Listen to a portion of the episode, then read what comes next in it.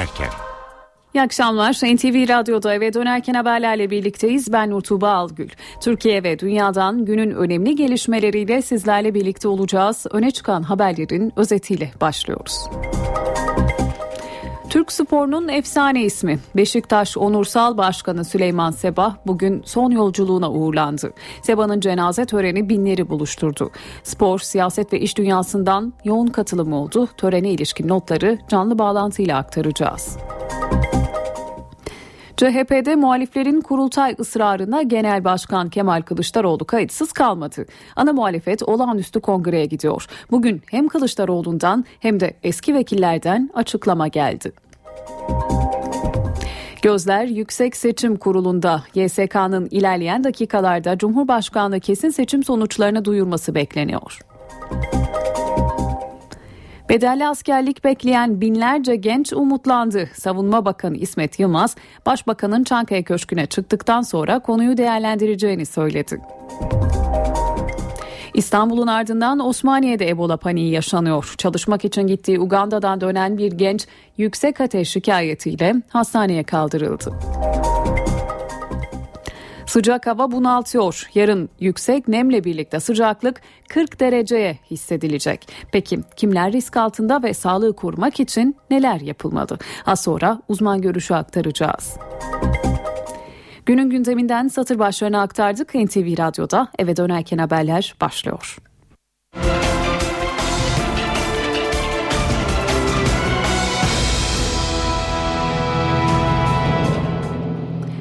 Beşiktaş'ın onursal başkanı Süleyman Seba bugün son yolculuğuna uğurlandı. Cenaze töreni binleri buluşturdu. Veda gününde neler yaşandığını NTV muhabiri Yaz Şenkal izledi ve Yaz şu an telefon attığımızda. Yaz efsane başkan nasıl uğurlandı sözü sana bırakalım. Tuba Türk futbolu bugün çok önemli bir ismi. Beşiktaş'ın efsane başkanı Süleyman Seba'yı son yolculuğuna uğurladı. Sadece Beşiktaş için değil Türk futbolu, Türk sporu için çok önemli bir isimdi. Zaten cenazesinde de biz bunu çok net bir şekilde görebildik. Beşiktaşlılar değil, sadece Beşiktaşlılar değil, Fenerbahçeliler, Galatasaraylılar, Trabzonlular, neredeyse her takımın taraftarı bugün son görevlerinde bulunmak için e, efsanevi başkana Beşiktaş'a gelmişler, Dolmabahçe'ye gelmişlerdi. Süleyman Seba için aslında törenler yapıldı. En, en önemli törenlerden biri Beşiktaş İnönü Stadyumundaydı. Şu anda inşaat halinde olan İnönü Stadyumundaydı. Süleyman Seba için çok önemli bir stat o. Çünkü tarihe geçmişti o statta. Ne yapmıştı? İlk golü atmıştı. İnönü Stadyumu açıldığında ilk golü atan e, Türk futbolcuydu. O statta işte o statta Süleyman Seba için bir tören düzenlendi. Taraftarlar Seba koysana, stadın adını Seba koysana diye Fikret Orman'a, Beşiktaş Başkanı Fikret Orman'a e, slogan, tezahüratlarda bulundular, taleplerini ilettiler. Süleyman Seba stadı konmasını istediler. E, stadın isminin ardından cenaze Dolmabahçe Camii'ne getirildi. Kimler vardı? Cumhurbaşkanı Abdullah Gül vardı. CHP Genel Başkanı Kemal Kılıçdaroğlu, Başbakan Yardımcısı Bülent Arınç, Spor Bakanı Çağatay Kılınç, eski CHP Genel Başkanı Deniz Baykal benim görebildiğim isimler arasındaydı. Abdullah Gül bir konuşma yaptı. Ne dedi? Süleyman Seba'nın sadece Beşiktaş'a mal olmuş bir isim olmadığını, e, Türk sporuna mal olmuş bir isim olduğunu e, konuştu. Bülent Arınç çok büyük kayıp dedi. Gerçekten büyük bir kayıp olduğundan bahsetti. Deniz Baykal'ın e, sözleri ise çok önemliydi. O Türk sporunun, Türk futbolunun şövalyesiydi diye konuştu. E, eski futbolcular da oradaydı. Hepsi eski başkanlarına son görevlerini yapmak, saygı duruşunda bulunmak için cenazeye gelmişlerdi. Cami avlusunda buluştular. Süleyman Sabayis'in gerçekten çok önemli bir isim Beşiktaş camiasında. 16 e, sene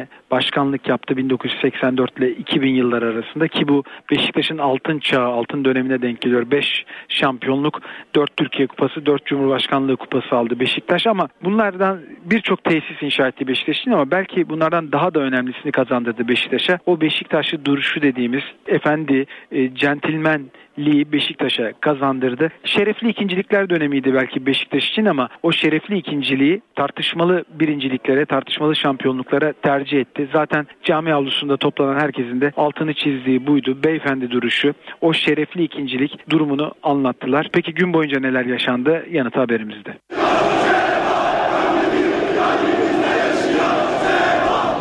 Beşiktaş Spor Kulübü Onursal Başkanı Süleyman Seba İstanbul'da son yolculuğuna uğurlandı. Futbolcular, taraftar grupları, iş dünyası ve siyasiler. Seba için düzenlenen törene her kesimden geniş bir katılım vardı. Süleyman Seba'nın naaşı ilk olarak evinin önüne götürüldü. başı sağ olsun. Sokağı dolduran kalabalık Seba'nın naaşını bekliyordu, helallik aldı. Ardından kulüp binasında kısa bir tören daha yapıldı ve efsane başkanın cenazesi kortej eşliğinde Vodafone Arena'ya götürüldü.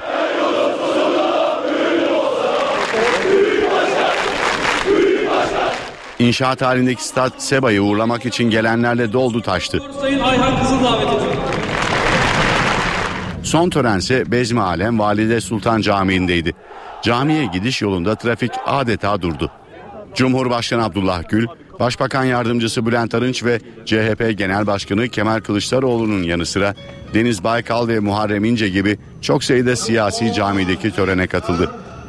Ne kadar büyük bir mutluluk ki bütün camianın, bütün spor camiasının, bütün takımların, herkesin hep sevgisini kazanmış ve herkesin işte cenazesinde sahip çıktığı bir kişilik oldu. 88 yaşında bir efsane bir abide. Allah rahmet eylesin. Fevkalade üzgünüm. Spor camiasının temsilcileri de törendeydi.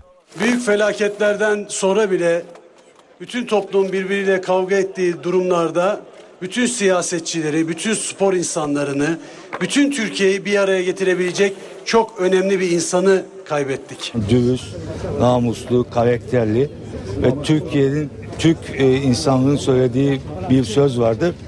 Süleyman abi Türk sporunun e, bu vatanın aksakallarından biriydi. Süleyman Seba'nın naaşı namazın ardından kortej eşliğinde camiden alındı. Seba'nın cenazesi Feriköy mezarlığındaki aile kabristanına defnedildi. Gündemdeki önemli gelişmeleri aktarmaya devam edelim. Cumhuriyet Halk Partisi'nde seçim sonuçlarının ardından başlayan kurultay tartışmasında Genel Başkan Kemal Kılıçdaroğlu son sözü söyledi. Kılıçdaroğlu olağanüstü kongre yapma kararı aldı. Kurultay tarihi pazar günü yapılacak Merkez Yönetim Kurulu toplantısında netleşecek. Kurultayda parti tüzüğü de değiştirilecek. Genel Başkan'a tepkiler ise sürüyor. Bugün eski milletvekillerinden istifa çağrısı geldi. Meraklanmasınlar ben kurultayı toplayacağım. Kurultay resleşmesinde son sözü CHP Genel Başkanı Kemal Kılıçdaroğlu söyledi. Olağanüstü kurultay çağrısı yapacağını açıkladı. Ana muhalefette kurultay takvimi pazar günü yapılacak MYK'nın ardından belli olacak. CHP Genel Sekreteri Gürsel Tekin, sonbaharda yapılacak kurultayda sadece genel başkan seçimi yapılmayacağını, parti tüzüğünde de değişikliğe gidileceğini açıkladı. Genel başkanın başarısız olduğunu savunan isimlerden Grup Başkan Vekili Muharrem İnce ise kurultay tarihi belli olduktan sonra Grup Başkan Vekilinden istifa edeceğini duyurdu. Tartışmalarla CHP'li eski milletvekilleri de ortak bir bildiriye katıldı. 50 eski CHP milletvekili Kılıçdaroğlu'nu istifaya çağırdı. İstifa kaçınılmaz olmuştur. Cumhuriyet Halk Partisi'nin Cumhuriyet'in değerlerine ve partinin ilkelerine yürekten bağlı olarak güçlü bir lider seçeceğine inanıyoruz. Genel Başkan Kemal Kılıçdaroğlu ise İstanbul'da Beşiktaş'ın kurucu başkanı Süleyman Seba'nın cenaze törenine katıldı. Muharrem İnce ve eski Genel Başkan Deniz Baykal da törendeydi. Yüksek Seçim Kurulu 10 Ağustos'ta yapılan Cumhurbaşkanı seçimine ilişkin kesin sonuçları bugün ilan edecek. Ayrıntıları NTV muhabiri Gökhan Gerçek aktarıyor. 10 Ağustos'ta yapılan Cumhurbaşkanlığı seçiminin sonuçları belli ama itirazlar vardı. O itirazlar sonuçlandı. Bugün sonuçlanan o itirazlardan sonra kesin sonuçları açıklayacak. Tayyip Erdoğan, Recep Tayyip Erdoğan'ın Cumhurbaşkanı seçildiğini açıklayacak. Ee, anlam bu karar resmi gazeteye gönderilecek. Aynı zamanda Türkiye Büyük Millet Meclisi ve Cumhurbaşkanlığına da e, kesinleşen bu sonuçlar tebliğ edilecek. KSK tarafından bir tutanak düzenlenecek daha sonra. E, düzenlenen bu tutanak Türkiye Büyük Millet Meclisi'ne, Meclis Başkanlığına gönderilecek. Cemil Çiçek'e gönderilecek ve 28'inde 28 Ağustos tarihinde yani Abdullah Gül'ün görev süresinin dolduğu gün tutanak Türkiye Büyük Millet Meclisi Genel Kurulu'nda okunacak. Ardından da 12. Cumhurbaşkanı Erdoğan Türkiye Büyük Millet Meclisi'nde yemin edecek. Aslında 10 Ağustos'ta yapılan seçimlerin hemen ardından e, kesin olmayan sonuçlar açıklanmıştı. %51.85 oy oranıyla Erdoğan 12. E, Cumhurbaşkanı seçilmişti ama partilerin yaptığı itirazlar vardı. O itirazlar dün itibariyle karara bağlandı açıklandı ve bugün kesin sonuçlar az sonra yapılacak toplantıyla ilan edilecek. Başbakan Erdoğan'ın Barolar Birliği Başkanı gelip konuşma yaparsa yargı yılı açılış törenine katılmam açıklaması yeni bir tartışma başlattı. Yargıtay Başkanı Ali Alkan konuyu Yargıtay Başkanlar Kurulu'na götüreceklerini söyledi. 2014-2015 adli yılının aşılış töreniyle ilgili olarak Başkanlar Kurulu'nu topladık. 1943 yılından beri yapıla gelenin ve bir gelenek halini alan adli yıl açılışlarında Barolar Birliği Başkanı'nın konuşması da öngörüldü. Ancak konuşma süresinin e, kesinlikle Yargıtay Başkanı'nın konuşma süresinden fazla olmaması, bunun da süresi Yargıtay Başkanı olarak benim konuşma sürem yaklaşık olarak e, yarım saat olması öngörüldü. Barolar Birliği Başkanı'nın da süresinin buna eşdeğer olması kabul edildi. Sayın Cumhurbaşkanımızın dün yaptığı açıklamadan sonra e, yeni bir durum oldu. Gelinen bu nokta itibariyle e, yeni bir değerlendirme yapmak ihtiyacı hissedildi. Ben bunu biraz önce ifade etmeye çalıştığım üzere kişisel bir kararım olmadığı için yine başkan yetkili olan başkanlar kuruluna götürüp onların düşüncesini aldıktan sonra vardığımız sonucu kamuoyuyla paylaşmayı düşünüyorum. Şu anda vardığımız geldiğimiz nokta budur. İnşallah e, iyi bir sonuç çıkar. Bu konuda Barolar Birliği Başkanı Metin Feyzioğlu'ndan da bir açıklama geldi. Şimdi o açıklamayı aktaralım. Feyzioğlu Başbakan Erdoğan'ın bu sözlerle Yargıtay'a baskı yaptığını öne sürdü. Yazılı açıklamada Sayın Başbakan Cumhurbaşkanlığı makamının tarafsız olmasını bekleyen herkesi hayal kırıklığına uğratmıştır denildi. Türkiye Büyük Millet Meclisi'nin ani bir kararla tatile girmesiyle torba tasarının yasalaşması da yeni döneme kaldı. Madenciler, atama bekleyen öğretmenler borçlarını yeniden yapılandıracaklar. Ekim ayını bekleyecek. Dört eski bakan hakkında kurulan soruşturma komisyonu da çalışmalarına yeni dönemde başlayacak. 1 Ekim 2014 Çarşamba günü saat 15'te toplanmak üzere birleşimi kapatıyorum. Çok şükür. Meclis sürpriz bir kararla tatile girdi. Görüşmeleri uzun zamandır devam eden torba tasarı Ekim ayına kaldı. Son oturumda tasarının 126. maddesine kadar olan 5. bölümü tamamlandı. 6. bölümde yer alan 22 maddesinin görüşmeleri ise yeni döneme kaldı. Madencilerin yeni çalışma düzeni, atama bekleyen 35 bin öğretmenin durumu, vergi borçlarının ve kamuya borcu olanların yapılandırma beklentileri Ekim ayına ertelenmiş oldu. CHP'nin 17-25 Aralık operasyonu ile ilgili olarak Başbakan Recep Tayyip Erdoğan hakkında verdiği soruşturma önergesi de yeni döneme kaldı. Ancak Erdoğan'ın Cumhurbaşkanı olması nedeniyle bu önergeyle ilgili yapılacak işlem merak ediliyor. Dört eski bakanla ilgili kurulan soruşturma komisyonunun da Ekim ayında çalışmalarına başlaması bekleniyor. Meclis Genel Kurulu'nun torba tasarının hemen ardındansa Adalet Komisyonu'ndan geçen avukatların soruşturma dosyalarına ulaşmalarını sınırlayan düzenlemeyi ele alması bekleniyor. Somalı madenciler maden işçileriyle ilgili düzenlemelerin yer aldığı torba kanun tasarısı yasalaşmadan meclisin kapanmasına tepki gösterdi. CHP Manisa Milletvekili Özgür Özel ile birlikte mecliste kameraların karşısına geçen Somalı madenciler kendilerine verilen sözlerin tutulmadığını ve kandırıldıklarını savundular. Bedelli askerlik konusu yeniden gündemde. Milli Savunma Bakanı İsmet Yılmaz, Başbakanın Çankaya Köşkü'ne çıktıktan sonra konuyu değerlendireceğini, ihtiyaç olup olmadığına karar vereceğini söyledi. Bedelli askerlik yeniden gündemde. Milli Savunma Bakanı İsmet Yılmaz kapıyı araladı. Cumhurbaşkanı seçilen Recep Tayyip Erdoğan'ın göreve başlamasını işaret etti. Sayın Başbakan Cumhurbaşkanı olarak Çankaya Köşkü'ne çıkınca değerlendirme yapacak ihtiyaç var mı yok mu karar verecek. Milli Savunma Bakanı Yılmaz'ın Cumhurbaşkanı Gül'ün veda resepsiyonundaysa bu konudaki sorulara çıkacak az kaldı bekleyin yanıtını verdiği belirtiliyor. Erdoğan da köşk seçimlerinden önce katıldığı bir programda bedelli bekleyenlerin sayısının 800 bin olduğu belirtiliyor. Seçimlerden sonra atılması gereken adımları atar, Savunma Bakanı ve Genelkurmay Başkanı ile görüşerek neticeye varırız demişti.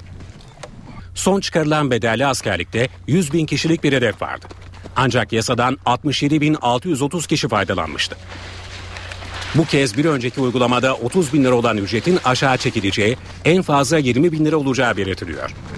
Bir önceki uygulamadan devletin kasasına 2 milyar 28 milyon dolar girmişti.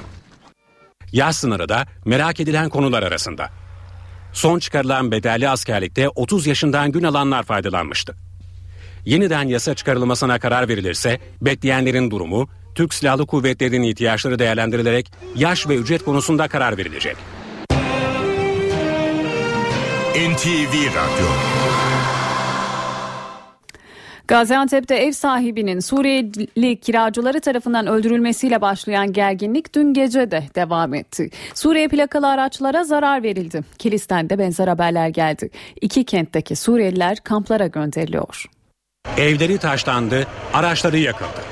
Suriyeli sığınmacılar can güvenliği için kamplara gönderildi. Gaziantep'te ev sahibinin Suriyeli kiracısı tarafından öldürülmesiyle başlayan gerginlik devam ediyor. Olayın yaşandığı mahallede toplanan bir grup Suriyelilere ait araçlara saldırdı. Kalabalığa polis biber gazı ile müdahale etti. Olayların yaşandığı Ünaldı mahallesindeki Suriyeli 200 aile Şanlıurfa ve Mardin'deki kamplara gönderildi. Ancak gerginlik artınca vadilik kent genelinde parklarda ve kullanılmayan evlerde yaşayan sığınmacıları da kamplara gönderdi. İl merkezinde tespit edebildiğimiz kadarıyla 600 adreste 7800 civarında Suriyeli sığınmacıların daha sağlıklı ve uygun yaşam koşullarında misafir edilmek üzere bu şehirlerimizdeki kamplara nakil çalışmaları başlanmıştır. Kilis'te benzer olaylar vardı. Türk ve Suriyeli çocuklar arasında çıkan tartışmaya aileler müdahale olunca kavga çıktı. Arbede sonrası Suriyeli ailelerin yaşadığı evler mahalleli tarafından taşlandı. Grubu sakinleştiren polis 75 Suriyeliyi sınırın hemen yanında bulunan sığınmacı kampına yerleştirdi. Gaziantep'teki gerginlikle ilgili Büyükşehir Belediye Başkanı Fatma Şahin NTV'nin sorularını yanıtladı. Şahin olayların sosyal medyadan provoke edildiğini söyledi. Bakan bu sıkıntıyı çözebilecek güce sahibiz herkes rahat olsun dedi. Üç gün önce e, yaşanan e, bireysel adli bir vakanın bugün işte bütün Suriyeliler ve bütün Gaziantep'in düşüncesiymiş gibi bir genelleşme veya bir genelleştirmenin şehrimizin e, açısından, şehrimizin genel kanaati hemşerilerimiz açısından da doğru olmadığını belirtmek istiyorum. Üzücü olan şu, özellikle seçim öncesinde de bir takım provoke, bu işi provoke etmeye çalışan azınlık bir grup sosyal medya üzerinden küçük çocuklar üzerinden yani 13 ile 17 yaş arası çocuklar üzerinden bu olayın da e, bahane edilerek e, şehrin içerisindeki Suriye plakalı araçların taşlanması veya Suriyeli mültecilere zarar verilecek şekilde bir takım e, şiddet olaylarının yapılmış olması tabii ki hepimizi üzmüştür. E, ama lokaldir. E, bütün Gaziantep huzur ve barış şehri olarak, sanayi şehri olarak, e, kalkınma şehri olarak yaşamına devam etmektedir. 8 hafif yaralı bu olaylarda ilk başladığı gün olmuş ve emniyetimiz tamamen saha hakimiyetiyle bunu kontrol altına almıştır. Özellikle sosyal medya üzerinden gençlerimizin e, bu konuda örgütlendiren grupların iyi bir şekilde takip edilmesi ve e, bunun e, kimler yapıyor, nasıl yapıyor, niçin yapıyor çok iyi çalışılması gerekiyor. Sorunu çözebilecek gücü olan bir şehir var. Herkes rahat olsun. Irak Şam İslam Devleti zorda Amerika hava operasyonlarını sıklaştırdı. Peşmerge'de Musul yakınlarındaki 3 kasabayı örgütten geri aldı. Amerikan ordusu Irak Şam İslam Devleti örgütüne yeni bir hava saldırısı düzenledi. Erbil'in kuzeydoğusunda örgüte ait bazı hedeflerle zırhlı araçları vuruldu. Bu operasyona Amerikan savaş uçaklarıyla insansız hava araçları katıldı. Amerikan ordusunun açıklamasında peşmergeyi ateş eden IŞİD hedeflerinin vurulduğu belirtildi. Operasyonda görev alan uçakların bölgeyi güvenli biçimde terk ettiği duyuruldu. IŞİD'e bir darbede peşmergeden geldi. Peşmerge güçleri Musul yakınlarında IŞİD'in elindeki 3 kasabanın kontrolünü ele geçirdi. Peşmerge, Irak ordusuna ait savaş uçaklarının desteğiyle Sukuf, Hasar ve Kasu kasabalarına operasyon düzenleyerek buralarda kontrolü sağladı. IŞİD militanlarının ağır silahlarını bırakarak Musul'a doğru kaçtıkları belirtiliyor. IŞİD, Musul ve Tikrit gibi kentlerde kontrol ele geçirirken çatışmalar yüzünden 1 milyondan fazla Iraklı sivil evlerini terk etmiş durumda. Irak'tan IŞİD şiddetinden kaçıp Türkiye'ye sığınan Ezidiler kamplara yönlendiriliyor. Sınırı geçip Silopi'ye ulaşan Ezidiler belediye araçlarıyla boş kamplara gönderiliyor. Aralarında pasaportu olmadığı için sınırı kaçak yollarla ve zor şartlarda geçenler de var. IŞİD tehdidi nedeniyle Ezidilerin Sincar Dağı'ndan kaçışı sürüyor. Habur sınır kapısı üzerinden Türkiye'ye sığınan Ezidiler başta Silopi ve Cizre olmak üzere birçok ildeki kamplara yerleştiriliyor. IŞİD'den kaçanlar arasında pasaport olmayanlarsa kaçak yollarla Silopi'deki Hezir çayını geçerek Türkiye'ye geliyor. Ezidiler yolculukta zaman zaman aç ve susuz ilerliyor. Pasaportumuz yoktu. Türkiye'ye gelmek zorundaydık. Sınırı kaçak yollarla geçen Ezidilerin çoğu kadın, çocuk ve yaşlılardan oluşuyor. Kaçış sırasında çocuklarını bırakmak zorunda kalanlar da var. Kadınların birçoğu çocuklarının tamamını yanına alamadı. Kaçış yolunda doğum yapan kadınlar da bebekleriyle birlikte ölüyor. Türkiye'deki kamplara yerleştirilen bazı Ezidilerse yakınlarından umutlu haber bekliyor. 6 dayım hala Şengal Dağı'nda. Aradık, çocuklarının kaybolduğunu anlattılar. 18 tane çocuklarının IŞİD tarafından kaçırıldığını söylediler. Sınırı geçerek Silopi'ye gelen Ezidiler, Diyarbakır Büyükşehir Belediyesi'nin sağladığı otobüslerle koordinasyon merkezinin belirlediği uygun kamplara gönderiliyor. Şırnak'a ulaşan 2350 Ezidinin bir kısmı Silopi'de AFAD konutlarına, Cizre'de ise belediyeye ait taziye evlerine yerleştirildi. Ezidilerin bir kısmı da vatandaşlar tarafından verilen evlere götürüldü. Yeni göç dalgası ihtimaline karşı Cizre'de 5000 kişilik kamp hazırlıklarına başlandı. Topraklarını terk eden 600'e yakın Ezidi ise Mardin Midyat'taki geçici barınma merkeziyle sosyal tesisler ve bölgedeki Ezidi köylerine yerleştirildi. Şanlıurfa'nın Viranşehir ilçesinde vadilik, Ezidilerin yakınlarının yaşadığı köylerde barınabilmeleri için çadır temin etti. Vadilik ayrıca ilçede terk edilmiş bir binada kalan 64 Ezidi'ye de eşya ve gıda yardımı yaptı. Irak Başbakanı Nuri El Maliki ülkeyi siyasi krize sürükleyen 3. dönem adaylık ısrarından vazgeçti. Maliki, Şii İttifak'ın adayı Hader El İbadi lehine görevinden çekildiğini açıkladı. Irak'ta siyasi krizin çözümü için önemli bir adım atıldı. Başbakan Nuri El Maliki 2006 yılından bu yana sürdürdüğü görevini bıraktı. Daha önce 3. dönem başbakanlık adaylığından vazgeçmeye yanaşmayan Maliki kararını şu sözlerle açıkladı. Onurlu Irak halkına hiçbir makamda gözüm olmadığını söylemek isterim. Benim için en yüksek makam bana duyduğunuz güvendir.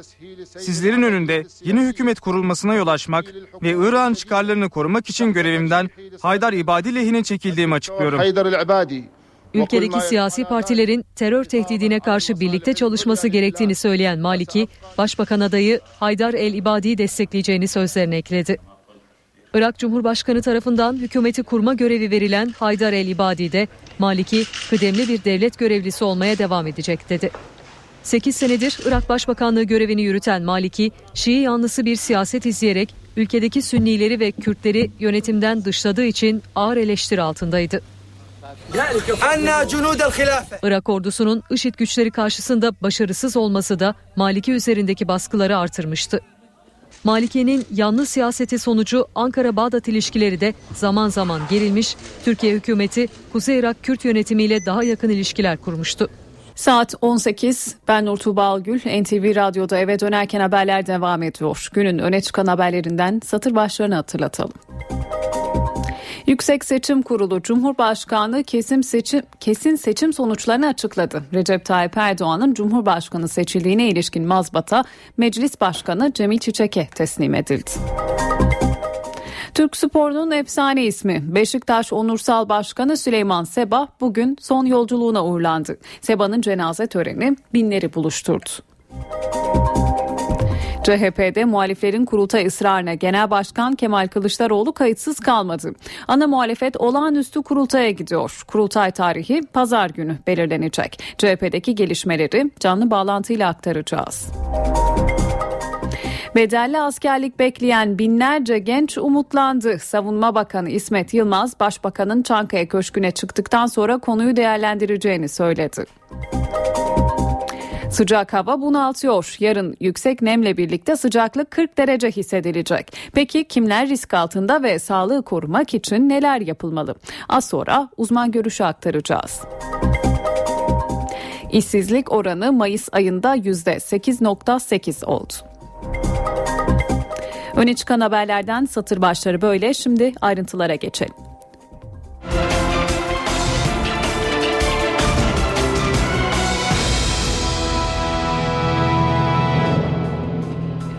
Yüksek Seçim Kurulu Cumhurbaşkanı seçiminin kesin sonuçlarını açıkladı. YSK Başkanı Sadi Güven, Recep Tayyip Erdoğan Cumhurbaşkanı olarak seçilmiştir dedi. Erdoğan'ın mazbatası Meclis Başkanı Cemil Çiçek'e teslim edildi. Sadi Güven, Tayyip Erdoğan'ın başbakanlık görevini bugün itibariyle bırakması gerektiği yönündeki yorumlara da yanıt verdi. Cumhurbaşkanı seçimi sonunda geçerli oyların salt çoğunluğunu alan Sayın Recep Tayyip Erdoğan 12. Türkiye Cumhurbaşkanı olarak seçilmiştir. Kesin sonuç tutanakları Cumhurbaşkanlığı makamına arz edilecek olup resmi gazetede de yayınlanacaktır. Yüksek Seçim Kurulu Anayasanın 79. maddesinin kendisine verdiği görevi bu seçime ilişkin olarak tamamlamıştır. Seçimin ülkemiz ve milletimiz için hayırlara vesile olmasını diliyorum. Anayasanın 79. maddesinde seçimlerin başlamasından bitimine kadar seçimin düzen içinde yönetimi ve dürüstlüğüyle ilgili bütün işlemleri yapma ve yaptırma görevi Yüksek Seçim Kurulu için düzenlenmiştir. Bu görev Anayasanın 79. maddesinde de belirtildiği gibi seçimin başlamasından bitimine kadardır. Yüksek Seçim Kurulu milyonlarca insanın katkılarıyla bu görevini tamamlamıştır. Emeği geçen herkese Yüksek Seçim Kurulu adına teşekkür ediyorum. Seçimin tamamlanmasından sonraki aşamada ise Anayasa Yüksek Seçim Kurulu'na herhangi bir görev vermemiştir. Başbakan Recep Tayyip Erdoğan'ın Barolar Birliği Başkanı gelip konuşma yaparsa yargı yılı açılış törenine katılmam açıklaması yeni bir tartışma başlattı. Yargıtay Başkanı Ali Alkan konuyu Yargıtay Başkanlar Kurulu'na götüreceklerini söyledi. Yeni adli yıl açılış törenine kim nasıl katılacak? Tartışmayı Cumhurbaşkanı seçilen Başbakan Recep Tayyip Erdoğan'ın açıklaması başlattı. Eğer Yargıtay baro başkanını çağırıp orada konuşturacak olursa oraya ben katılmam. Cumhurbaşkanı gelip de orada baro başkanını dinlemek durumunda değil. Bugüne kadar bu tür şeyler olduysa artık bunların reforme edilmesi lazım. Çok yapıcı bir konuşmaydı Sayın Başbakan. Başbakan, Danıştay'ın son kuruluş yıl dönümü töreninde Barolar Birliği Başkanı Metin Feyzioğlu'nun uzun konuşmasına tepki göstermiş ve salonu terk etmişti. Bu tartışmadan sonra Yargıtay'da yeni adli yıl açılışı için önlem alındı. Barolar Birliği Başkanı kısa konuşmak şartıyla davet edildi. Benim konuşma sürem yaklaşık olarak e, yarım saat olması öngörüldü. Barolar Birliği Başkanı'nın da süresinin buna eşdeğer olması kabul edildi. Başkanlar Kurulu'nun süreye ilişkin aldığı bu kararı da kendisine bildirdik. Ancak Erdoğan'ın baro başkanı gelirse ben gelmem açıklamasından sonra Yargıtay konuyu yeniden değerlendirecek. Sayın Cumhurbaşkanımızın dün yaptığı açıklamadan sonra e, yeni bir durum oldu. Ben bunu kişisel bir kararım olmadığı için yine başkan yetkili olan başkanlar kuruluna götürüp onların düşüncesini aldıktan sonra vardığımız sonucu kamuoyuyla paylaşmayı düşünüyorum. İnşallah e, iyi bir sonuç çıkar. Barolar Birliği Başkanı Metin Feyzioğlu ise yazılı açıklama yaparak Yargıtay'a baskı yapıldığını öne sürdü. Türkiye Büyük Millet Meclisi'nin ani bir kararla tatile girmesiyle torba tasanın yasalaşması da yeni döneme kaldı. Madenciler, atama bekleyen öğretmenler borçlarını yeniden yapılandıracaklar. Ekim ayını bekleyecek. Dört eski bakan hakkında kurulan soruşturma komisyonu da çalışmalarına yeni dönemde başlayacak. 1 Ekim 2014 Çarşamba günü saat 15'te toplanmak üzere birleşimi kapatıyorum. Çok şükür. Meclis sürpriz bir kararla tatile girdi. Görüşmeleri uzun zamandır devam eden torba tasarı Ekim ayına kaldı. Son oturumda tasarının 126. maddesine kadar olan 5. bölümü tamamlandı. 6. bölümde yer alan 22 maddesinin görüşmeleri ise yeni döneme kaldı. Madencilerin yeni çalışma düzeni, atama bekleyen 35 bin öğretmenin durumu, vergi borçlarının ve kamuya borcu olanların yapılandırma beklentileri Ekim ayına ertelenmiş oldu. CHP'nin 17-25 Aralık operasyonu ile ilgili olarak Başbakan Recep Tayyip Erdoğan hakkında verdiği soruşturma önergesi de yeni döneme kaldı. Ancak Erdoğan'ın Cumhurbaşkanı olması nedeniyle bu önergeyle ilgili yapılacak işlem merak ediliyor. Dört eski bakanla ilgili kurulan soruşturma komisyonunun da Ekim ayında çalışmalarına başlaması bekleniyor. Meclis Genel Kurulu'nun torba tasarının hemen ardındansa Adalet Komisyonu'ndan geçen avukatların soruşturma dosyalarına ulaşmalarını sınırlayan düzenlemeyi ele alması bekleniyor. Somalı madenciler maden işçileriyle ilgili düzenlemelerin yer aldığı torba kanun tasarısı yasalaşmadan meclisin kapanmasına tepki gösterdi. CHP Manisa Milletvekili Özgür Özel ile birlikte mecliste kameraların karşısına geçen Somalı madenciler kendilerine verilen sözlerin tutulmadığını ve kandırıldıklarını savundular. Cumhuriyet Halk Partisi'nde olağanüstü kurultay süreci başladı. Genel Başkan Kemal Kılıçdaroğlu hedef 2015 seçimlerinde daha başarılı performans sergilemek dedi. Partide kriz olmadığını vurguladı. Ancak bugün eski milletvekillerinden de Kılıçdaroğlu'na istifa çağrısı geldi. Ana muhalefet cephesinde yaşananları NTV muhabiri Miray Aktağ Uluç'a soracağız. Miray Ana Muhalefet Partisi Cumhurbaşkanlığı seçiminin ardından artık kurultay hazırlıkları yapıyor. Açıklama bizzat CHP Genel Başkanı Kemal Kılıçdaroğlu'ndan geldi. CHP lideri dün yaptığı açıklamada kurultay çağrısını ben yapacağım dedi. Öyle görülüyor ki arkadaşların toplayacağı imzalar yeterli olmayacak. İmza toparlayamayacaklar. O yüzden ben kurultayı çağıracağım ifadelerini kullandı CHP lideri Kemal Kılıçdaroğlu. Aslında CHP liderinin bu açıklamayı yapmasının ardından da gün boyunca bugün gün boyunca ana muhalefet cephesinden açıklamalar gelmeye devam etti. Son durumun ne olduğunu aktaralım. Cumhuriyet Halk Partisi liderinin geçtiğimiz saat içerisinde yaptığı bir açıklama var. Genel başkan adayları çıkabilir ama biz demokratik yollarla yarışacağız dedi. E, partide bir kriz olmadığı görüşünde CHP Genel Başkanı ve tüm hedefinin 2015'te daha başarılı bir performans sergilemek olduğunu ifade etti. Genel başkanın açıklamaları bu şekildeydi. Peki kurultay takvimi ne zaman belli olacak? Pazar günü bir merkez yönetim kurulu toplantısı var CHP'nin ki bu MYK toplantısıyla CHP'de partinin en üst karar organlarından biri olan e, merkez yönetim kurulu bir hafta içerisinde iki kez toplanmış olacak. O toplantıda kurultay tarihi yapılacak salon, ön hazırlıklar, kurultayın ilanı ile ilgili hazırlıklar hatta gündemde neler olacağı bunların hepsi netleşecek.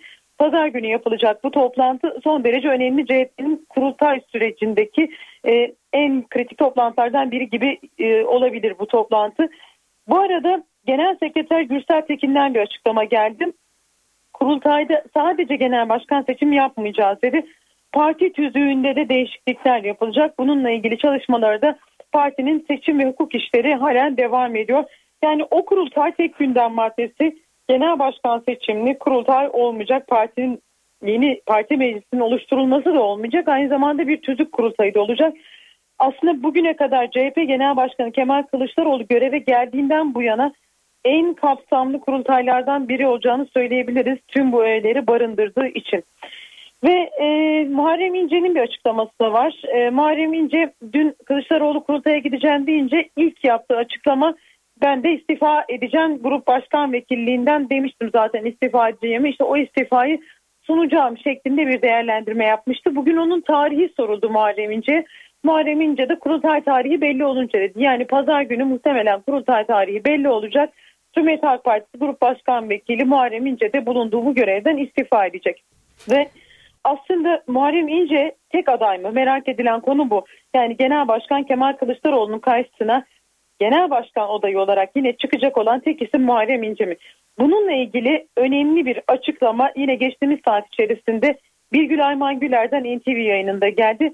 Tek bir adayın etrafında birleşiriz dedi. E şu an için görünen ve kendilerine en yakın aday olan kişi Muharrem İnce. Muharrem İnce ile beraber hareket eden yaklaşık 6 milletvekili daha var. İnce bugün Deniz Baykal'la birlikte aslında e, dikkat çeken bir görüntü verdi. İstanbul'da Süleyman Seva'nın cenaze töreni sırasında Baykal'la yan yana saf tuttular. E, bu yüzden Muharrem İnce'nin aldığı farklı destekler de var ve öyle görünüyor ki CHP Genel Başkanı karşısına aday olacak aday olacak e, isim Muharrem İnce gibi görünüyor. Peki parti delege yapısı nasıl? Hemen onu da aktaralım. Cumhuriyet Halk Partisi'nin şu andaki delege yapısının çok önemli bir bölümü Kemal Kılıçdaroğlu'ndan yana. Kemal Kılıçdaroğlu her ne kadar tek tek arayıp onları ikna etmek için uğraşmayacağım dese de e, buna şu an için gerek yok gibi görünüyor. Çünkü görünen tabloda delegelerin e, ve parti örgütlerin büyük bir bölümünden Kılıçdaroğlu'na yönelik destek açıklamaları geliyor. O yüzden kurultayda nasıl bir durum olur? Gerçekten çekişmeli mi olur? Şu an için e, öngörmek pek de mümkün değil ancak e, dediğimiz gibi bu delege yapısı tamamen Kılıçdaroğlu'nun zamanında değişti ve büyük bir bölümü şu anda e, kurultayda istemiyorlar. En azından e, ulaşan bilgiler o yönde. Bugün Kılıçdaroğlu'na yönelik çıkışlardan birini de Baykal'a yakın olan, Önder Sav'a yakın olan bazı milletvekilleri bir araya gelerek yaptılar. Yaklaşık 50 milletvekili Türkiye Büyük Millet Meclisi'nde açıklama yaptılar. Aslında onların Türkiye Büyük Millet Meclisi'nde bir açıklama yapmak yani randevu alıp meclis kürsüsünden konuşma gibi e, bir durumları yok ama Birgül Ayman Güler onların adına randevuyu aldı CHP milletvekili. Onlar da 50 milletvekili kameraların karşısına geçtiler ve Kılıçdaroğlu istifa etmeli. Artık istifa kaçınılmaz olmuştur dediler. Kılıçdaroğlu istifa eder mi? Hayır. CHP Genel Başkanı aksine kurultaya giderek gücünü göstermeyi planlıyor. CHP cephesindeki son durum böyle. Genel başkanın amacı kurultaya gidip gücünü göstermek, belki partide değişiklikler yapmak, yeni yüzlerle parti yönetimini baştan oluşturmak ve böylelikle 2015 seçimlerine farklı bir CHP ile gitmek. Belki de önümüzdeki dönemde CHP'de farklı ayrılıklar olabilir. E, muhaliflerin amacı ne? Muhaliflerin amacı ise yönetimi değiştirmek. Bakalım CHP'de taşlar nasıl yerinden oynayacak onu da önümüzdeki günlerde göreceğiz. Ancak bugün gelinen noktada son değerlendirmeler özette bu şekilde tutan. NTV muhabiri Miray Akdağluç'a teşekkür edelim ve devam edelim. Beşiktaş'ın efsane başkanı Süleyman Seba bugün son yolculuğuna uğurlandı. Cumhurbaşkanı Abdullah Gül'ün de katıldığı cenaze töreni spor ve iş dünyasından birçok ismi buluşturdu.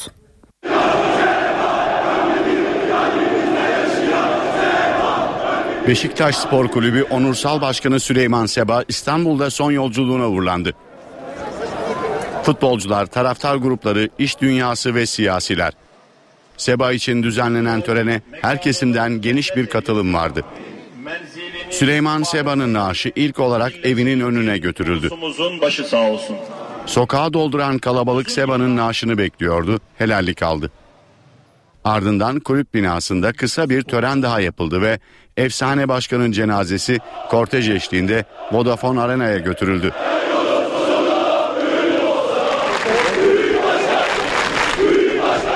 İnşaat halindeki stat Seba'yı uğurlamak için gelenlerle doldu taştı. Sayın Ayhan Kızıl davet ediyorum. Son törense Bezmi Alem Valide Sultan Camii'ndeydi. Camiye gidiş yolunda trafik adeta durdu. Cumhurbaşkanı Abdullah Gül, Başbakan Yardımcısı Bülent Arınç ve CHP Genel Başkanı Kemal Kılıçdaroğlu'nun yanı sıra Deniz Baykal ve Muharrem İnce gibi çok sayıda siyasi camideki törene katıldı. Ne kadar büyük bir mutluluk ki bütün camianın, bütün spor camiasının, bütün takımların, herkesin hep sevgisini kazanmış ve herkesin işte cenazesinde sahip çıktığı bir kişilik oldu. 88 yaşında bir efsane bir abide. Allah rahmet eylesin. Fevkalade üzgünüm. Spor camiasının temsilcileri de törendeydi.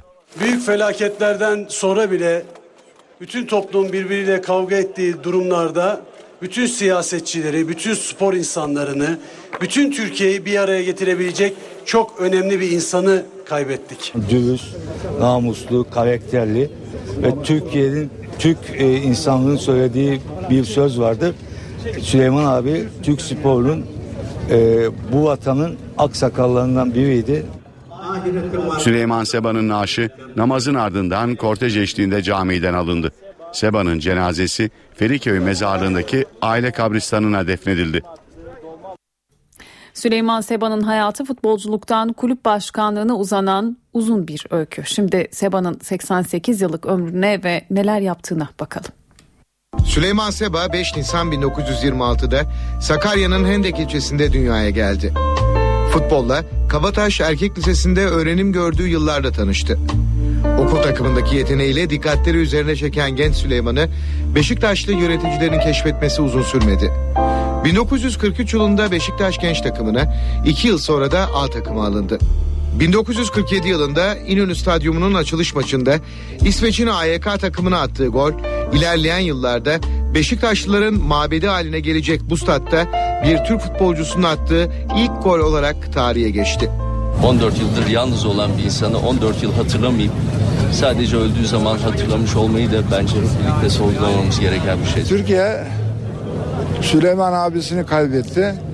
Çok iyi bir insandı. 1963 yılında yönetime seçildiğinden beri tanıyorum. Süleyman abiyle çalışan, onun nasıl bir insan olduğunu bilen, kulübü için ne ifade ettiğini bilen birisi olarak onun arkasından e, söylenecek aslında milyonlarca kelime var ama e, insanın boğazı düğümleniyor. Beşiktaş formasıyla 44 gol attı. Seba aktif spor hayatı sona erdikten sonra da Beşiktaş'ı bırakmadı. Hala kendisinin hareketlerinden örnek, örnek almamız gerektiğine inanıyorum.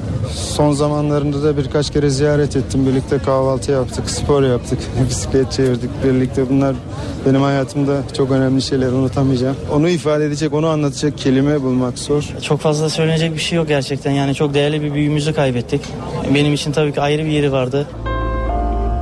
1984'te Mehmet Üstünkaya ile girdiği yarışı kazanarak başkan seçilmesiyle Beşiktaş tarihindeki 16 yıllık Seba dönemi başladı. Süleyman Seba'nın başkanlık süresince Beşiktaş futbol takımı 5 lig şampiyonluğu, 4 Türkiye kupası, 4 Cumhurbaşkanlığı kupası, 2 Başbakanlık kupası ve 6 TSE'de kupası kazandı. Beşiktaş kulübü onun döneminde istikrara kavuştu. Şerefli ikincilikler lafı onun döneminde ortaya çıktı. Yaşamı boyunca siyah beyazlı renklere daima büyük bir sevgiyle bağlı kalan Beşiktaş'ın efsane başkanı kazandırdığı sayısız başarılardan daha da önemlisi ardında Beşiktaşlılık duruşu olarak anılan ölümsüz bir miras bıraktı. Bedelli askerlik konusu yeniden gündemde. Milli Savunma Bakanı İsmet Yılmaz, Başbakanın Çankaya Köşkü'ne çıktıktan sonra konuyu değerlendireceğini, ihtiyaç olup olmadığına karar vereceğini söyledi. Bedelli askerlik yeniden gündemde. Milli Savunma Bakanı İsmet Yılmaz kapıyı araladı. Cumhurbaşkanı seçilen Recep Tayyip Erdoğan'ın göreve başlamasını işaret etti. Sayın Başbakan Cumhurbaşkanı olarak Çankaya Köşkü'ne çıkınca değerlendirme yapacak. İhtiyaç var mı yok mu karar verecek. Milli Savunma Bakanı Yılmaz'ın Cumhurbaşkanı günün veda resepsiyonundaysa bu konudaki sorulara çıkacak az kaldı bekleyin yanıtını verdiği belirtiliyor. Erdoğan da köşk seçimlerinden önce katıldığı bir programda bedelli bekleyenlerin sayısının 800 bin olduğu belirtiliyor. Seçimlerden sonra atılması gereken adımları atar, Savunma Bakanı ve Genelkurmay Başkanı ile görüşerek neticeye varırız demişti. Son çıkarılan bedelli askerlikte 100 bin kişilik bir hedef vardı. Ancak yasadan 67.630 kişi faydalanmıştı. Bu kez bir önceki uygulamada 30 bin lira olan ücretin aşağı çekileceği, en fazla 20 bin lira olacağı belirtiliyor. Bir önceki uygulamadan devletin kasasına 2 milyar 28 milyon dolar girmişti. Yaş sınırı da merak edilen konular arasında. Son çıkarılan bedelli askerlikte 30 yaşından gün alanlar faydalanmıştı. Yeniden yasa çıkarılmasına karar verilirse bekleyenlerin durumu, Türk Silahlı Kuvvetleri'nin ihtiyaçları değerlendirilerek yaş ve ücret konusunda karar verilecek. Saat 18.24 eve dönerken haberler devam ediyor. Gaziantep'te ev sahibinin Suriyeli kiracıları tarafından öldürülmesiyle başlayan gerginlik dün gece devam etti. Suriye plakalı araçlara zarar verildi. Kilis'ten de benzer haberler geldi. İki kentteki Suriyeliler kamplara gönderiliyor. Evleri taşlandı, araçları yakıldı. Suriyeli sığınmacılar can güvenliği için kamplara gönderildi. Gaziantep'te ev sahibinin Suriyeli kiracısı tarafından öldürülmesiyle başlayan gerginlik devam ediyor. Olayın yaşandığı mahallede toplanan bir grup Suriyelilere ait araçlara saldırdı. Kalabalığa polis biber gazı ile müdahale etti. Olayların yaşandığı Ünaldı mahallesindeki Suriyeli 200 aile Şanlıurfa ve Mardin'deki kamplara gönderildi. Ancak gerginlik artınca vadilik kent genelinde parklarda ve kullanılmayan evlerde yaşayan sığınmacıları da kamplara gönderdi. İl merkezinde tespit edebildiğimiz kadarıyla 600 adreste 7800 civarında Suriyeli sığınmacıların daha sağlıklı ve uygun yaşam koşullarında misafir edilmek üzere bu şehirlerimizdeki kamplara nakil çalışmaları başlanmıştır. Kilis'te benzer olaylar vardı. Türk ve Suriyeli çocuklar arasında çıkan tartışmaya aileler müdahale olunca kavga çıktı. Arbede sonrası Suriyeli ailelerin yaşadığı evler mahalleli tarafından taşlandı. Grubu sakinleştiren polis 75 Suriyeliyi sınırın hemen yanında bulunan sığınmacı kampına yerleştirdi. Gaziantep'teki gerginlikle ilgili Büyükşehir Belediye Başkanı Fatma Şahin, NTV'nin sorularını yanıtladı. Şahin, olayların sosyal medyadan provoke edildiğini söyledi. Bakan, bu sıkıntıyı çözebilecek güce sahibiz, herkes rahat olsun dedi. Üç gün önce yaşanan bireysel adli bir vakanın bugün işte bütün Suriyeliler ve bütün Gaziantep'in düşüncesiymiş gibi bir genelleşme veya bir genelleştirmenin şehrimizin açısından, şehrimizin genel kanaatı hemşehrilerimiz açısından da doğru olmadığını belirtmek istiyorum. Üzücü olan şu, özellikle seçim öncesinde de bir takım provoke, bu işi provoke etmeye çalışan azınlık bir grup sosyal medya üzerinden küçük çocuklar üzerinden yani 13 ile 17 yaş arası çocuklar üzerinden bu olayın da bahane edilerek şehrin içerisindeki Suriye plakalı araçların taşlanması veya Suriyeli mültecilere zarar verilecek şekilde bir takım şiddet olaylarının yapılmış olması tabii ki hepimizi üzmüştür. Ee, ama lokaldir e, bütün Gaziantep huzur ve barış şehri olarak, sanayi şehri olarak, e, kalkınma şehri olarak e, yaşamına devam etmektedir. 8 hafif yaralı bu olaylarda ilk başladığı gün olmuş ve emniyetimiz tamamen saha hakimiyetiyle bunu kontrol altına almıştır. Özellikle sosyal medya üzerinden gençlerimizin e, bu konuda örgütlendiren grupların iyi bir şekilde takip edilmesi ve e, bunun e, kimler yapıyor, nasıl yapıyor, niçin yapıyor çok iyi çalışılması gerekiyor. Sorunu çözebilecek gücü olan bir şehir var. Herkes rahat olsun. Irak'tan IŞİD şiddetinden kaçıp Türkiye'ye sığınan Ezidiler kamplara yönlendiriliyor. Sınırı geçip Silopi'ye ulaşan Ezidiler belediye araçlarıyla boş kamplara gönderiliyor. Aralarında pasaportu olmadığı için sınırı kaçak yollarla ve zor şartlarda geçenler de var. IŞİD tehdidi nedeniyle Ezidilerin Sincar Dağı'ndan kaçışı sürüyor. Habur sınır kapısı üzerinden Türkiye'ye sığınan Ezidiler başta Silopi ve Cizre olmak üzere birçok ildeki kamplara yerleştiriliyor. IŞİD'den kaçanlar arasında pasaport olmayanlarsa kaçak yollarda Silopi'deki Hezir çayını geçerek Türkiye'ye geliyor. Ezidiler yolculukta zaman zaman aç ve susuz ilerliyor. Pasaportumuz yoktu. Türkiye'ye gelmek zorundaydık. Sınırı kaçak yollarla geçen Ezidilerin çoğu kadın, çocuk ve yaşlılardan oluşuyor. Kaçış sırasında çocuklarını bırakmak zorunda kalanlar da var. Kadınların birçoğu çocuklarının tamamını yanına alamadı. Kaçış yolunda doğum yapan kadınlar da bebekleriyle birlikte ölüyor. Türkiye'deki kamplara yerleştirilen bazı Ezidilerse yakınlarından umutlu haber bekliyor. Altı dayım hala Şengal Dağı'nda. Aradık, çocuklarının kaybolduğunu anlattılar. 18 tane çocuklarının IŞİD tarafından kaçırıldığını söylediler. Sınırı geçerek Silopi'ye gelen Ezidiler, Diyarbakır Büyükşehir Belediyesi'nin sağladığı otobüslerle koordinasyon merkezinin belirlediği uygun kamplara gönderiliyor. Şırnak'a ulaşan 2350 Ezidinin bir kısmı Silopi'de AFAD konutlarına, Cizre'de ise belediyeye ait taziye evlerine yerleştirildi. Ezidilerin bir kısmı da vatandaşlar tarafından verilen evlere götürüldü. Yeni göç dalgası ihtimaline karşı Cizre'de 5000 kişilik kamp hazırlıklarına başlandı. Topraklarını terk eden 600'e yakın Ezidi ise Mardin Midyat'taki geçici barınma merkeziyle sosyal tesisler ve bölgedeki Ezidi köyde yerleştirildi. Şanlıurfa'nın Viranşehir ilçesinde valilik, Ezidilerin yakınlarının yaşadığı köylerde barınabilmeleri için çadır temin etti. Valilik ayrıca ilçede terk edilmiş bir binada kalan 64 Ezidi'ye de eşya ve gıda yardımı yaptı. NTV Radyo Çalışmak için gittiği Uganda'dan bir hafta önce Osmaniye'ye dönen bir kişi yüksek ateş şikayetiyle hastaneye kaldırıldı. Hasta Ebola şüphesiyle Adana'ya sevk edildi. 5 ay önce Uganda'ya giden 34 yaşındaki İK'nın dün akşam ateşi çıktı ve Osmaniye Devlet Hastanesi'ne kaldırıldı. İK daha sonra Çukurova Üniversitesi Tıp Fakültesine sevk edildi. Enfeksiyon hastalıkları servisine kaldırılan gençten alınan kan örnekleri testler için Sağlık Bakanlığı'na gönderildi. Dünya Sağlık Örgütü Batı Afrika'da 1060 kişinin ölümüne yol açan Ebola salgının hafife alındığını duyurdu. Örgüte göre salgını durdurmak için küresel çapta olağanüstü önlem alınması gerekiyor. Ebola salgını hafife alınıyor. Uyarı Dünya Sağlık Örgütü'nden geldi. Dünya Sağlık Örgütü yetkilileri can kaybının az olmasının krizin azımsanmasına yol açtığı uyarısı yaptı. Salgınla mücadele için olağanüstü önlemler alınması gerektiği vurgulandı. Dünya Sağlık Örgütü'ne göre salgın aylarca sürebilir. Bu nedenle küresel çapta önlemler alınması şart. Ebola'nın görüldüğü ülkelerde sağlık sistemindeki sorunlar ve yoksulluk nedeniyle çok çabuk yayıldığı belirtiliyor. Çare olarak insanlar üzerinde henüz denenmemiş ilaçların kullanılması gündemde. Liberya, yan etkilere de yol açabilecek bu ilaçları hangi hastalar üzerinde deneyeceğini belirlemeye çalışıyor. İlk olarak geçen Şubat'ta Gine'de ortaya çıkan Ebola, Liberya, Sierra Leone ve Nijerya'ya yayıldı.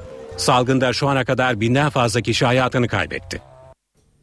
Bebek mamasının anne sütüne karşı özendirici olmaması için yeni adımlar atıldı. Artık paketlerde anne ifadesi ve bebek resmi kullanılamayacak. Yeni düzenleme mamalarda her türlü genetiği değiştirilmiş ürünler ve aroma verici maddelerin kullanımını da yasaklıyor.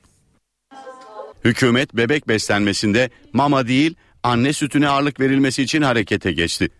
Bebek maması etiketlerinde insana özdeş, anne gibi, adapte veya benzeri kelimeler kullanılamayacak. Bebek maması tanıtımında biberonla beslenmenin emzirmeye eşit veya daha iyi olduğu ima edilemeyecek. Gıda Tarım ve Hayvancılık Bakanlığı'nın Türk Gıda Kodeksi Bebek Formülleri tebriği resmi gazetede yayınlandı. Etiketlerde anne sütüyle beslenmenin öncelikli olduğu, mamaların sadece bunun mümkün olmadığı durumlarda kullanılacağı belirtilecek. Ambalaj veya etiket üzerinde kullanımı özendirecek bebek resmi, her türlü fotoğraf bulunmayacak. Bebek mamalarının satışını teşvik edici özel görseller, indirim kuponları, ödüller, özel satışlar ve promosyonlar yapılamayacak. Bebek formüllerinin tanıtımı bilimsel yayınlar ve bebek bakımına özgü yayınlarda yapılabilecek. Yeni tebliğ ile mama içeriklerine yönelik düzenleme de yapıldı. Mamalarda bakanlıkça onaylı maddeler kullanılacak. Aroma verici maddeler ve genetik yapısı değiştirilmiş organizma ve ürünler kullanılamayacak. Balıkesir'de bir kişi yeğeninin nişan töreninin yapıldığı salonda etrafa rastgele ateş açtı. Davetler saldırganı etkisiz hale getirdi ancak olayda bir kişi hayatını kaybetti. Aç kapıyı aç aç aç aç. Yeğeninin nişan törenini bastı, etrafa rastgele ateş açtı. Olay yeri Balıkesir'in 6 Eylül ilçesinde bir düğün salonu. Fatihçe, yeğeni Gülden Aykurt'la Tekin Vay'ın nişan töreninin yapıldığı salona girdi. Ardından pompalı tüfekle rastgele ateş açmaya başladı. Salondaki bir kişi saldırganı güçlükle etkisiz hale getirdi. İyi çat çat çat çat çat. Nereye geleceğim? Üzerine bir yüklendim. İhbar üzerine olay yerine giden polis zanlıyı gözaltına aldı. Olayda bir kişi hayatını kaybetti. Yaralanan 7 kişi ise hastaneye kaldırıldı. İçlerinden birinin hayati tehlikesi var. Fatih Ç'nin psikolojik sorunları nedeniyle tedavi gördüğü öğrenildi. Komedyen Yalçın Otağı kamuoyunda bilinen adıyla Ateş Böceği Yalçın Marmaris'te tedavi gördüğü hastanede hayatını kaybetti. 78 yaşındaki Yalçın Otağı'nın cenazesi yarın öğle namazının ardından yapılacak törenle Datça'da toprağa verilecek. Otağı özellikle gazinolar döneminde Ercan Bostancıoğlu ile birlikte Zeki Müren, Bülent Ersoy, Gönül Yazar, Neşe Karaböcek ve Emel Sayın'la çalışmıştı. Sıcak hava bunaltıyor. Sıcaklık birçok şehirde 35 dereceye geçti. Meteoroloji yarın için dikkat diyor. Sıcaklıkla birlikte etkili olan yüksek nem oranı sağlık sorunlarını beraberinde getirebilir. Uzman doktor Hayri Parlar, kalp, yüksek tansiyon, şeker gibi kronik hastalığı olanlara öğle saatlerinde dışarı çıkmamaları için uyarıda bulundu. Havalar çok sıcak olduğunda özellikle nem fazla olduğunda daha zor terliyoruz ve vücudumuz bu sabit sıcaklığını korumakta çok zorlanıyor. Bu da bizim sıcaktan çok daha fazla etkilenmemize neden oluyor. Daha bunalıyoruz. Hava bizi kötü etkiliyor. Sıcaklardan en çok 4 yaşından küçük çocuklar, 65 yaş üzerindeki yaşlılar, hamileler, bir de kronik rahatsızlığı olanlar, yüksek tansiyon, şeker hastalığı, kalp yetmezliği gibi, böbrek yetmezliği gibi hasta, kronik hastalığı olan hastalar sıcaklardan en fazla etkileniyorlar. Bir kere mümkün olduğunca sıcaklardan uzak kalmak lazım. Özellikle 10 ile 4 arası yoğun sıcak olduğu, güneşin dik olduğu zamanlarda mümkünse dışarıda olmamak çok önemli. Eğer dışarıda olmak e, mecburen gerekiyorsa e, az efor sarf etmeye, az hareket etmeye dikkat etmemiz lazım. Açık renkli, ince, pamuklu gibi kolay nefes alabilen giysiler giymek, mümkünse şapka takmak bunlar çok önemli. Daha az efor sarf etmeleri bir kere çok önemli ama e, bir de ilaçları ile ilgili ayarlamalar yapmaları gerekiyor. Çünkü e, tansiyon hastaları, kalp hastaları, böbrek yetmezliği hastaları idrar söktürücü diye tabir ettiğimiz ilaçları kullanıyorlar. E, bunlar da vücuttan fazla sıvı ve e, sodyum, potasyum dediğimiz tuzların kaybına neden oluyor. Eğer e, bu hastalar sıcakla beraber bir de çok terlerlerse bu ilaçlar tansiyon düşmelerine, halsizlik, bitkinlik gibi şikayetlere neden olabiliyor. E, bu tip hastaların doktorlarıyla görüşerek bu ilaçların dozlarında ayarlama ya da değişikliğe gitmesi gerekebiliyor yaz sıcaklarında. Saat 18.41 eve dönerken haberler devam ediyor. Ekonomide bugün önemli bir veri açıklandı. Mayıs ayı işsizlik rakamları belli oldu. Oran geçen yılın aynı ayına göre sabit kaldı. Bir önceki aya göre ise küçük de olsa bir gerileme var. Rakamsal verileri NTV Ankara İstihbarat Şefi Ahmet Ergen Ekonomi Günlüğü'nde anlatacak. Ahmet. Önce Mayıs ayı işsizlik oranını söyleyelim. %8,8 olarak gerçekleşti. Türkiye İstatistik Kurumu verilerine göre Mayıs ayında işsizlik. Son bir yılın en düşük işsizlik oranı bu. Bugün açıklanan rakamlar ve baktığımız zaman bu yılın Nisan ayına göre 0,2 puanlık bir düşüş var işsizlik oranında. Geçen yılın Mayıs dönemine göre ise rakam aynı kalmış gibi görünüyor Türkiye İstatistik Kurumu verilerine göre. Tarım dışı alanda işsizlik oranı %10,7. 15-24 yaş grubundaki genç nüfusta işsizlik oranı da %15,8 olarak gerçekleşmiş durumda. İşsiz sayısı 2 milyon 551 bin. Buna da baktığımızda bir düşüş söz konusu. Nisan sonu itibariyle Türkiye İstatistik Kurumu kayıtlarında 2 milyon 579 bin işsiz sayısı görünüyordu. Bir aylık dönemde 28 bin kişilik bir azalma var işsiz sayısında. Bunun dışında verilerdeki diğer detaylara baktığımızda İstihdam oranı %46,7 olarak gerçekleşti. Mayıs döneminde ve tarım sektöründe çalışan sayısı 5 milyon 820 bin kişi, tarım dışı sektörlerde çalışanlar ise 20 milyon 718 bin kişi olarak gerçekleşti. İstihdam edilenlerin %22'ye yakını tarımda, %20'si sanayide, %7,5'a yakını inşaatta ve e, kalan %50,5'luk bölümde hizmetler sektöründe yer aldı. Kamuda istihdam edilenlerin oranı %4,1 arttı. E, toplam sayı ise 3 milyon 373 bin kişi olarak gerçekleşti. Ana rakamları hatırlatarak tekrarlayarak kapatalım. İşsizlik Mayıs döneminde %8,8 oldu. Son bir yılın en düşük işsizlik verisi olduğunu hatırlatalım. Geçen yılın aynı ayıyla aynı seviyede ancak bu yılın Nisan ayına göre 0,2 puanlık bir düşüş var işsizlikte. NTV Ankara İstihbarat Şefi Ahmet Ergen'e teşekkür edelim ve devam edelim. Kredi Derecelendirme Kuruluşu Moody's, Cumhurbaşkanlığı seçim sonuçlarına yönelik değerlendirmede bulundu. Açıklamada seçim sonuçları Türkiye'nin temel ekonomik ve kurumsal kredi zorluklarını gidermeyecek denildi. Politik gerginlik ve belirsizliğin en az 2015 seçimlerine kadar devam edeceğini iddia eden Moody's, parlamento seçimleri tamamlanmadan not üzerindeki etkiler tam anlamıyla netleşmeyecek değerlendirmesinde bulundu. Moody's, politik görünüm istikrar kazanana kadar yapısal reformlar aksayabilir. Bu da Türkiye'yi uluslararası piyasalardaki dalgalanmalar karşısında kırılganlaştırır yorumunu yaptı. Amerika Birleşik Devletleri'nde siyahi bir gencin polis tarafından vurularak öldürülmesine tepki büyüyor. Ferguson kasabasında başlayan olaylar ülkeyi ayağa kaldırdı. Birçok kentte gösteri düzenlendi. Eller havada, vurma. Amerika Birleşik Devletleri'nde binlerce kişi bu sloganla ayakta. Missouri eyaletinde siyahi bir gencin polis tarafından öldürülmesinin yankıları sürüyor. 18 yaşındaki Michael Brown'u ellerini havaya kaldırarak teslim olmasına rağmen 8-10 kurşunla vuran polis tepkinin hedefinde. Ferguson kasabasında başlayan gösteriler tüm ülkeye yayıldı. New York'ta binlerce kişi Michael Brown için sokağa döküldü. Polisin göstericilere müdahale etmesi sonucu arbede yaşandı. Washington, Atlanta, Los Angeles, Denver gibi birçok kentte de gösteriler düzenlendi. Miami'de federal mahkeme önünde toplanarak Michael Brown cinayetini protesto eden bir grupsa gözaltına alındı. Michael Brown'un öldürüldüğü Ferguson kasabasında günlerdir süren öfke yerini yasa bırakmış durumda. Kasabadaki polis teşkilatının başına bir siyahinin getirilmesi tansiyonu düşürdü. Yüzlerce kişi Michael Brown'un vurulduğu noktaya yürüdü.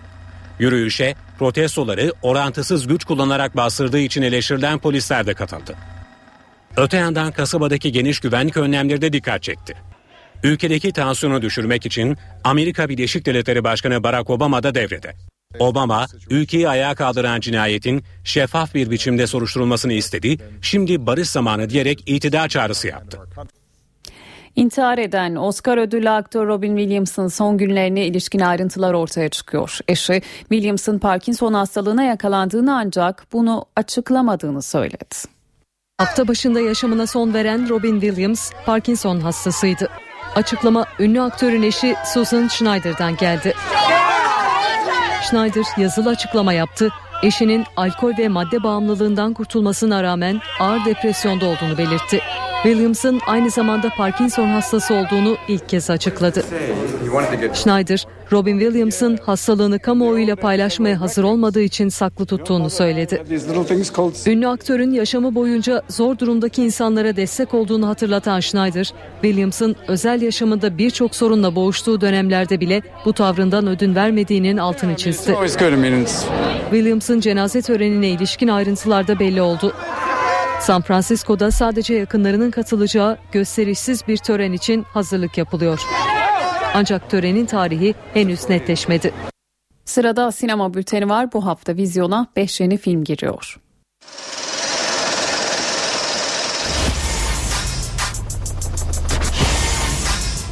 can't be. We were close once. We started this whole expendables thing together, but we had a falling out. Sinemalarda bu hafta ikisi animasyon 5 yeni film var. Sylvester Stallone, Jason Statham, Jet Li, Antonio Banderas ve Arnold Schwarzenegger gibi efsane isimler Cehennem Melekleri 3 ile yeniden izleyici karşısında. İlk iki serideki oyuncu kadrosuyla dikkati çeken filmin 3. serisine Mel Gibson, Harrison Ford, Wesley Snipes, Kellen Lutz ve Kelsey Grammer da eklendi.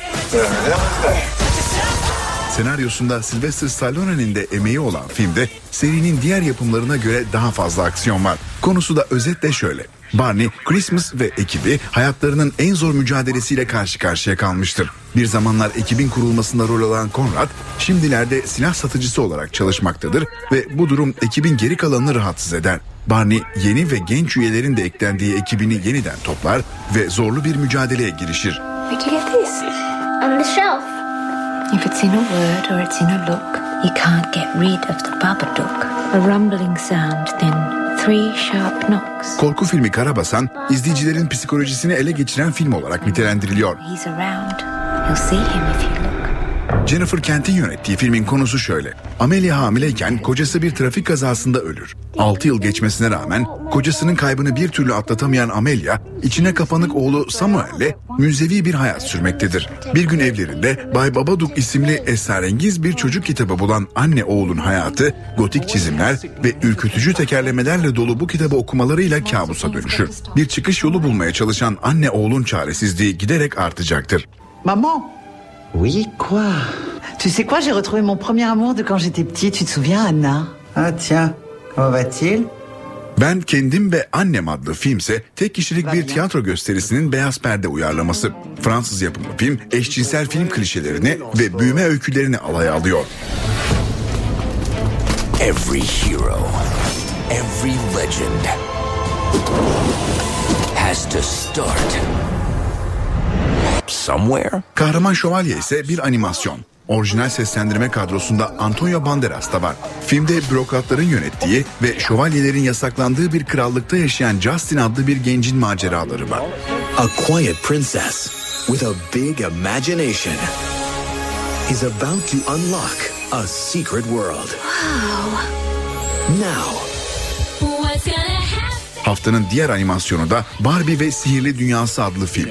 Barbie bu son müzikal macerasında içine kapanık bir prenses olan Alexa rolünde küçük sinema severlerin karşısında. Impressive.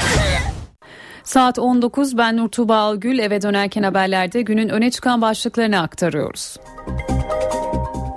Yüksek Seçim Kurulu Cumhurbaşkanı kesin seçim sonuçlarını açıkladı. Recep Tayyip Erdoğan'ın Cumhurbaşkanı seçildiğine ilişkin mazbata Meclis Başkanı Cemil Çiçek'e teslim edildi. Çiçek yemin töreni için meclisi 28 Ağustos'ta olağanüstü toplantıya çağıracağız dedi. CHP'de muhaliflerin kurultay ısrarına Genel Başkan Kemal Kılıçdaroğlu kayıtsız kalmadı. Ana muhalefet olağanüstü kurultaya gidiyor. Kurultay tarihi pazar günü belirlenecek. Başbakan Erdoğan'ın Barolar Birliği Başkanı gelip konuşma yaparsa yargı yılı açılış törenine katılmam açıklaması yeni bir tartışma başlattı. Yargıtay Başkanı Ali Alkan bu konuyu Yargıtay Başkanlar Kurulu'na götüreceklerini söyledi. Barolar Birliği Başkanı Metin Feyzioğlu ise Başbakan Erdoğan'ın Yargıtay'a baskı yaptığını öne sürdü. Türk sporunun efsane ismi Beşiktaş Onursal Başkanı Süleyman Seba bugün son yolculuğuna uğurlandı. Seba'nın cenaze töreni binleri buluşturdu.